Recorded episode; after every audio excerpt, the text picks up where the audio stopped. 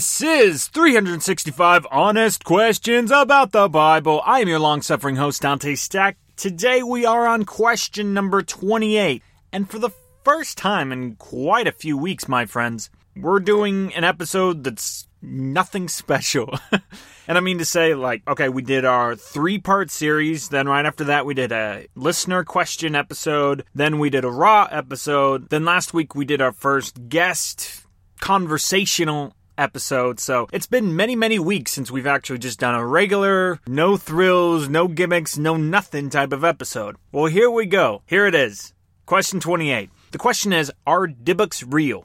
Now, you might not know what a Dybbuk is. I didn't until a couple weeks ago. But it's actually quite interesting, and I've phrased that question, Are Dybbuks real, to go along with our earlier question from many, many weeks ago, Are dragons real? Hmm? Alright, so we're talking about something interesting. Interesting on the level of dragons, alright? But we'll get into it right after the music. Now.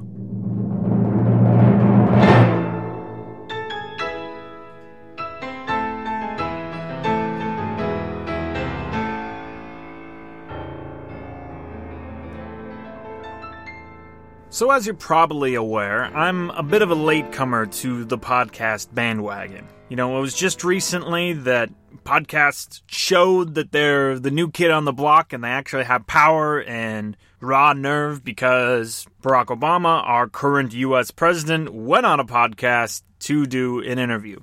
But really, that comes on the heels of a whole year and probably a couple years now of podcasts gaining and gaining and gaining. And I think we really saw the first cultural phenomenon of a podcast when Serial came on this stage, this investigative journalism podcast that was famous enough that Saturday Night Live did a sketch mocking it. So you know you've hit prime time when you're famous enough that SNL is mocking you. But all that to say, obviously, I started my two podcasts in January of 2015, and so I've had years of listening to other podcasts before I decided hey, I like what they do, I want to do it too. So, anyway, this is all to say that I am first and foremost a lover of podcasts before I was ever a podcaster myself. And one of the podcasts that I've grown to cherish, though it is immensely dumb, is a podcast called The Flophouse. And this is just an audio podcast done by three guys, two of which are current writers for The Daily Show.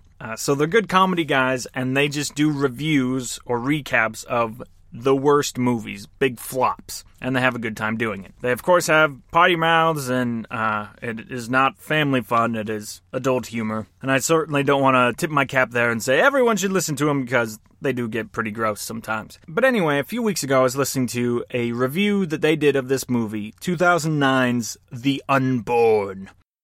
Now, I never saw that movie, and that's one of the reasons I like listening to the podcast is because I get to hear the gritty, stupid details of all the movies that I don't want to actually take the time to watch, but I at least get kind of the plot summaries of this to feed my always hungry story stomach. So they're going on, and The Unborn, I remember when the posters came out for it, it just looked like another generic ghost haunted movie, you know? Doesn't look like it has anything to make it distinct from anything else. But as they were describing the plot of this, the main character is haunted by what they call a dybbuk. And they go on to explain that a dybbuk is, to put it real bluntly, a Jewish ghost. In Jewish folklore, a dybbuk is this Jewish spirit or this person that's died but then doesn't have anywhere to go. So it's just like floating around. It has some unfinished business. From what I've read, it sounds very much kind of like the plot of The Sixth Sense, where, you know, the, little boy that sees dead people actually has to like help these ghosts resolve their unresolved conflicts so that they can go on to wherever they need to go in ghost afterlife. That's kind of the gist I get of what a dybbuk is, is this Jewish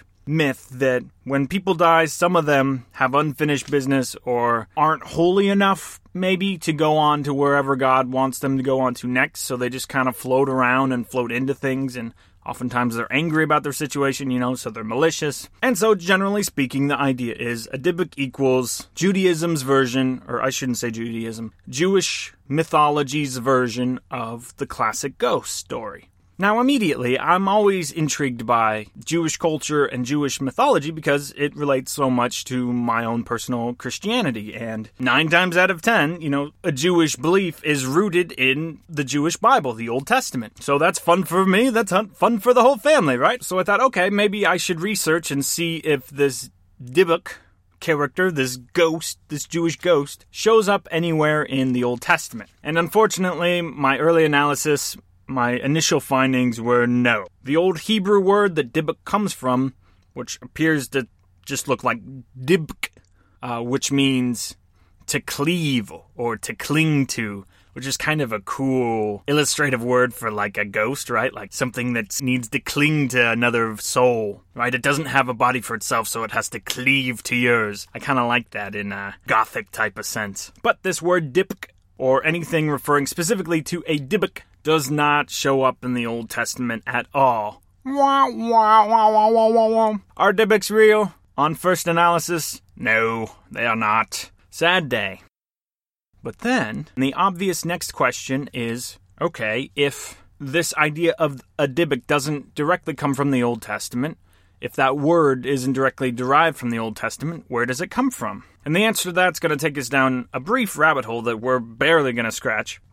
But first, I want to kind of start with one of the conclusions of that rabbit hole and work backwards. So, the conclusion of the rabbit hole is that the roots of the Dybbuk idea are from the Kabbalah, which, if you're like me, you mostly know it because that's the religion that the singer Madonna has embraced. And in my brain, I've always associated Kabbalah with like Jehovah's Witnesses or Mormonism of Judaism, right? Like, I imagine Kabbalah like the offshoots, the weird redheaded stepchild of Judaism as Mormonism and Jehovah's Witnesses are to mainstream Protestant Catholic Christianity. But again, more on that later. So, writings of the Kabbalah and some rabbis seem to contest that we actually do see a Dybbuk showing up in the Old Testament. And it shows up in this story revolving around King Saul in the book we call First Samuel. And as soon as I saw that they were referencing this passage as the one for evidence of a Dybbuk's existence, I knew right there. Whew, we got ourselves an episode. This is going on 365, man. Oh, yeah. Because this passage is really weird. Like all the passages I bring to you, right? Only the weird ones. So, I'm just going to read this straight to you. This passage just precedes the David and Goliath story. Right before the David and Goliath story, we get this section. All right, so I'm going to read from 1 Samuel chapter 16, verses 14 through 23. Here we go. Now the Spirit of the Lord departed from Saul, and a harmful spirit from the Lord tormented him. And Saul's servants said to him, Behold, now, a harmful spirit from God is tormenting you. Let our Lord now command your servants who are before you to seek out a man who is skilful in playing the lyre. And when the harmful spirit from God is upon you, he will play it, and you will be well. So Saul said to his servants, Provide for me a man who can play well and bring him to me. One of the young men answered, Behold, I have seen a son of Jesse the Bethlehemite who was skilful in playing, a man of valor, a man of war, prudent in speech, and a man of good presence. And the Lord is with him. Therefore Saul sent messengers to Jesse and said, Send me David your son, who was with the sheep. And Jesse took a donkey laden with bread, and a skin of wine, and a young goat, and sent them by David his son to Saul. And David came to Saul and entered his service. And Saul loved him greatly, and he became his armor bearer. And Saul said to Jesse, saying, Let David remain in my service, for he has found favor in my sight. And whenever the harmful spirit from God was upon Saul, David took the lyre and played it with his hand. So Saul was refreshed and was well, and the harmful spirit departed from him.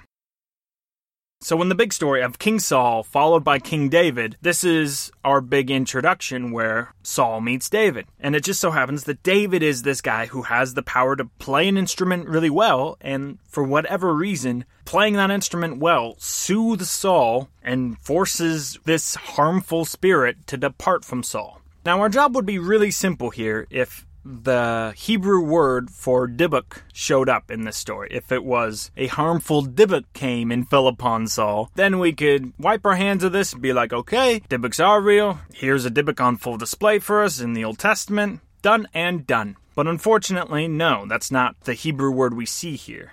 And forgive me for not pronouncing this right, but the Hebrew word appears to be rauchin, something like that. Which literally means like formless thing or wandering formless one, something like that. So, harmful spirit has this really weird mystical attachment to it, but it doesn't necessarily mean ghost or doesn't necessarily mean disembodied soul of someone who's died. So, I figure the first thing to do when trying to get to the bottom of this, you know, we have to ask ourselves we have to ask ourselves what does the Bible mean when it's talking about this harmful spirit entering into Saul? And as far as my internet research provided for me, I found kind of four possibilities.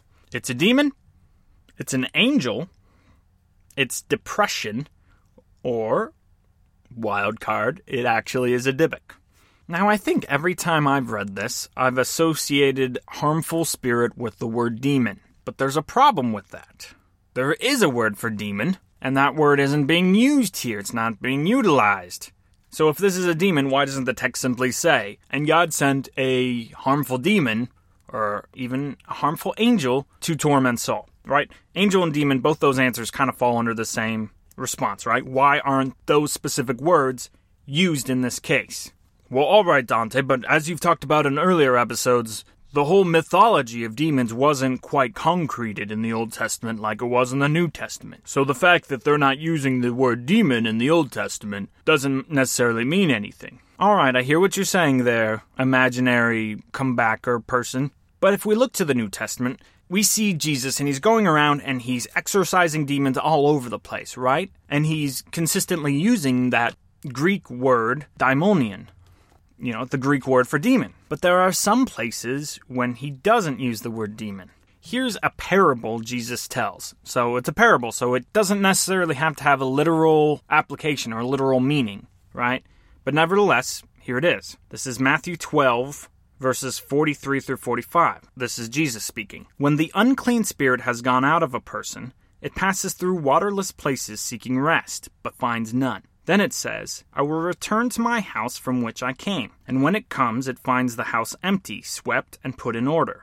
Then it goes and brings with it seven other spirits more evil than itself, and they enter and dwell there. And the last state of that person is worse than the first. So also will it be with this evil generation. Alright, so just to be clear, in this parable, Jesus' application is not to give us a systematic theology of demons or the hierarchical realm of the heavenlies or anything like that, right? He's making a point actually about present day Judea, the spiritual state of the Jewish people and those around him. Nevertheless, it is intriguing that he uses this word unclean spirit, which seems to be the Greek word for the Hebrew meaning of this rauchin, this formless spirit, this formless thing. So to me, that seems to establish that there's two different camps here. There's demons and there's whatever these formless spirit things are. Same thing with angels. Angels are in the same camp with demons, right? So those were our first two possibilities of what could be in Saul in this passage. Third possibility, which apparently a lot of people hold to, is that Saul was experiencing severe depression or some sort of mental illness. And on a certain level, okay, I can understand how if you're just mentally anguished and suddenly someone plays sweet music to you, that could lessen your anxiety or just make you feel more stable. But all those arguments seem also to be based off of this idea that the Jewish people didn't have a language to describe depression or, you know, fell short of being able to understand mental illness at all, so they had to they had to attribute an actual deity of some sort to it, an actual spirit to it. And that doesn't sit very well with me. You know, the writers of the Old Testament, the thinkers, the Hebrew thinkers, they were smart cookies, you know? I personally tend to kind of hold to the conviction, and this is just a personal feeling, so I could be way off base here, but generally I kind of feel that as society progresses and, you know, we get more technologies and there's more things we rely on, as a whole, people are getting kind of dumber generation to generation, century to century. Even though I know, like, yes, yes, more people are literate now than ever before and those sorts of things. But just like problem solving and abstract thinking, I don't know. Just a couple minutes on Facebook and you're slapping your head and feeling like the intelligence level is not rising. so, in that same way, when I look at peoples from the ancient world, I tend to ascribe to them a good deal of like, not necessarily wisdom, but like figure it outness, like a jack of all tradesness. And so, if Saul had some sort of mental anguish or a mental illness, or God struck him with depression, I don't understand why the writer of 1 Samuel wouldn't figure out some other way to say that. That wouldn't be so confusing. Furthermore, you know, we covered just a few episodes ago in our last of our three part series on If God is Evil, we looked at 1 Kings 22, wherein it talks about God talking to a host of heaven and asking questions, and a spirit comes up and says, Hey, I will go and I will do this thing. And that's the same word there, this formless spirit thing. So for me, the depression thing doesn't hold much water. So then, by default, if we get rid of our first three explanations, the only other explanation left is Dybbuk, the fourth one. But if we're giving in to the Dybbuk, then we're also giving in to some sort of understanding that the Kabbalah has gotten something right, or that there's some legitimacy to it, which I'm slow to want to suggest. And the reason for that is if you look at the history of Kabbalah, and I'm no expert by any stretch of the imagination on this, this is just like a day or two of menial research, so if I'm wrong, I'm wrong. But so far, what I've uncovered is that the Kabbalah, as a system, as its own function of Judaism, or as its own branch of Judaism, or as its own completely separate religion, is really nowhere to be found until maybe the 13th century. Around that time, this is medieval Judaism. There's these sets of writings called the Zohar. Now, there's also something to this that makes me feel like there's a certain evolution going on. And that's because, really, from day one, the way rabbis have interacted with their congregations and the way the Jewish faith seems to have not necessarily evolved, but stayed energetic, I'll say, for lack of a better word, is a constant meditation on the Torah, the first five books of the Bible, and its exegesis, its interpretation. And so, from what I understand, there's three rungs of interpretation, three levels of interpreting the Torah. All right, the first is called the Peshat, and that's a direct interpretation of the meaning of the text. So, that's reading, and there was a great worldwide flood, and Noah built an ark and telling the people, okay, so Noah was this guy and then he used wood and he built this ark. All right, the next level, level two, is the remez, and that's like the allegoric meaning. So, for instance, the tortoise and the hare, Aesop's fables. Obviously, there's more to the story than a tortoise actually beat out a rabbit in a foot race. No, the meaning is be vigilant, keep on working, don't get lazy, right? Clearly, that story has an allegoric meaning that is supposed to be interpreted. And so the second rung is doing that with the Old Testament. Clearly, there's more to the story of Noah's Ark, even if the literal meaning is true, but there's also more we can take away from it than strictly this one thing happened. And the third level is called the Derash. And again, I could be mispronouncing all these words, but the Derash is a word that literally means like inquiry or inquire. And that's where we get the midrash, all these long rabbinical exegesis of the meanings. Um, it's taking it a step further than a direct allegory. It's where you're using highly imaginative comparisons to kind of extract the point and build on it from the text.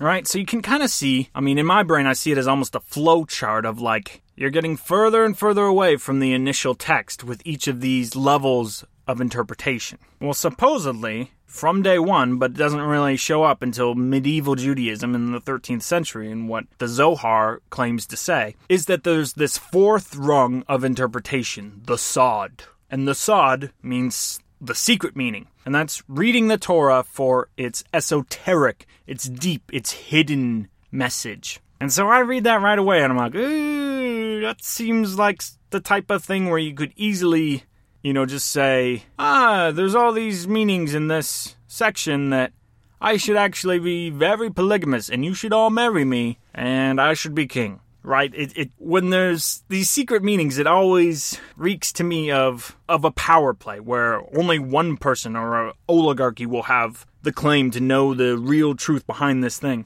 The Kabbalah is all based on this fourth rung of interpretation, this esoteric, mystic reading of the Old Testament, specifically the Torah.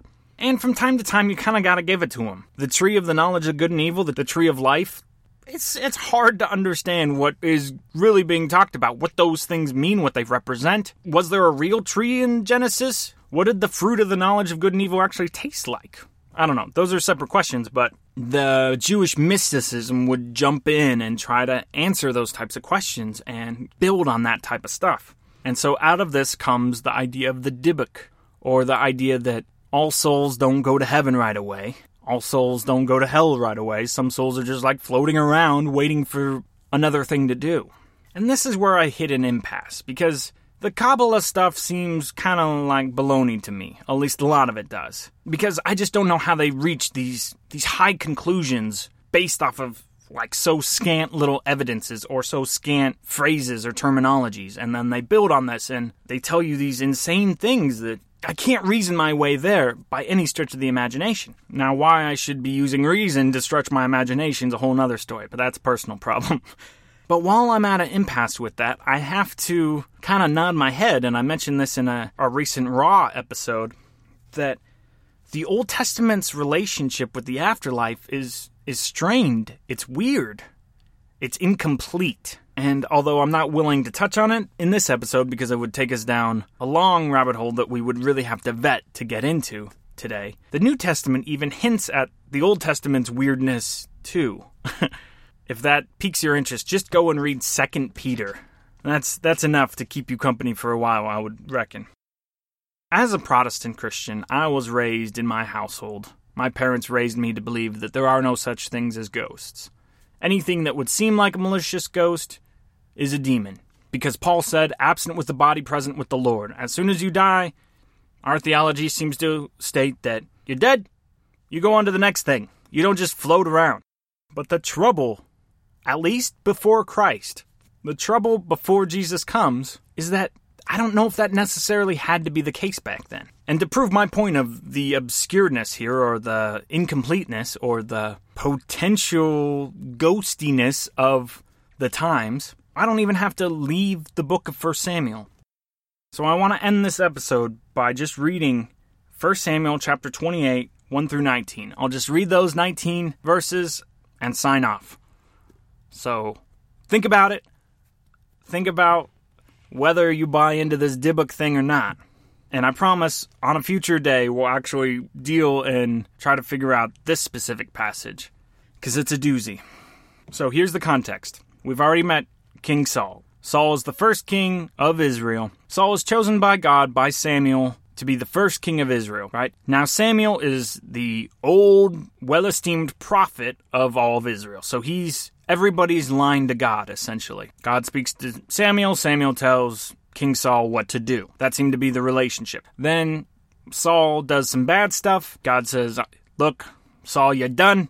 I'm taking the kingdom away from you. I'm giving the kingdom to David. Saul doesn't like this, and for many years, Saul's out to try to kill David. And there's this cat and mouse game that goes on between David and Saul for many years. During all this, Samuel, the prophet that both David and Saul love, or at least respect highly, dies.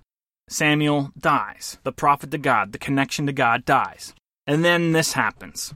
1 Samuel chapter 28, starting in verse 3. Now Samuel had died, and all Israel had mourned for him and buried him at Ramah, his own city. And Saul had put the mediums and the necromancers out of the land. The Philistines assembled and came and encamped at Shunem. And Saul gathered all Israel, and they encamped at Gilboa. When Saul saw the army of the Philistines, he was afraid, and his heart trembled greatly. And when Saul inquired of the Lord, the Lord did not answer him, either by dreams, or by Urim, or by prophets. Then Saul said to his servants, Seek out for me a woman who is a medium, that I may go to her and inquire of her. And his servants said to him, Behold, there is a medium at Endor. So Saul disguised himself and put on other garments and went, he and two men with him. And they came to the woman by night. And he said, Divine for me by a spirit, and bring up for me whomever I shall name to you. The woman said to him, Surely you know what Saul has done, how he has cut off the mediums and the necromancers from the land. Why then are you laying a trap for my life to bring about my death? But Saul swore to her by the Lord, As the Lord lives, no punishment shall come upon you for this thing. Then the woman said, Whom shall I bring up for you? He said, Bring up Samuel for me. When the woman saw Samuel, she cried out with a loud voice. And the woman said to Saul, Why have you deceived me? You are Saul. The king said to her, Do not be afraid. What do you see? And the woman said to Saul, I see a God coming up out of the earth. He said to her, What is his appearance? And she said, An old man is coming up, and he is wrapped in a robe. And Saul knew that it was Samuel, and he bowed with his face to the ground and paid homage. Then Samuel said to Saul, Why have you disturbed me by bringing me up? Saul answered, I am in great distress, for the Philistines are warring against me. And God has turned away from me and answers me no more, either by prophets or by dreams. Therefore I have summoned you to tell me what I shall do. And Samuel said, Why then do you ask me, since the Lord has turned from you and become your enemy? The Lord has done to you as he spoke by me. For the Lord has torn the kingdom out of your hand and given it to your neighbor, David. Because you did not obey the voice of the Lord and did not carry out his fierce wrath against Amalek, therefore the Lord has done this thing to you this day. Moreover, the Lord will give Israel also with you into the hand of the Philistines, and tomorrow you and your sons shall be with me.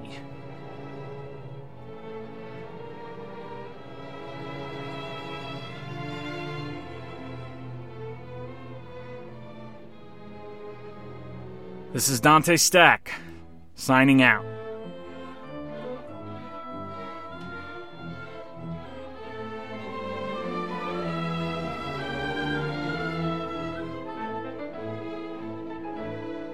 Peace be the journey.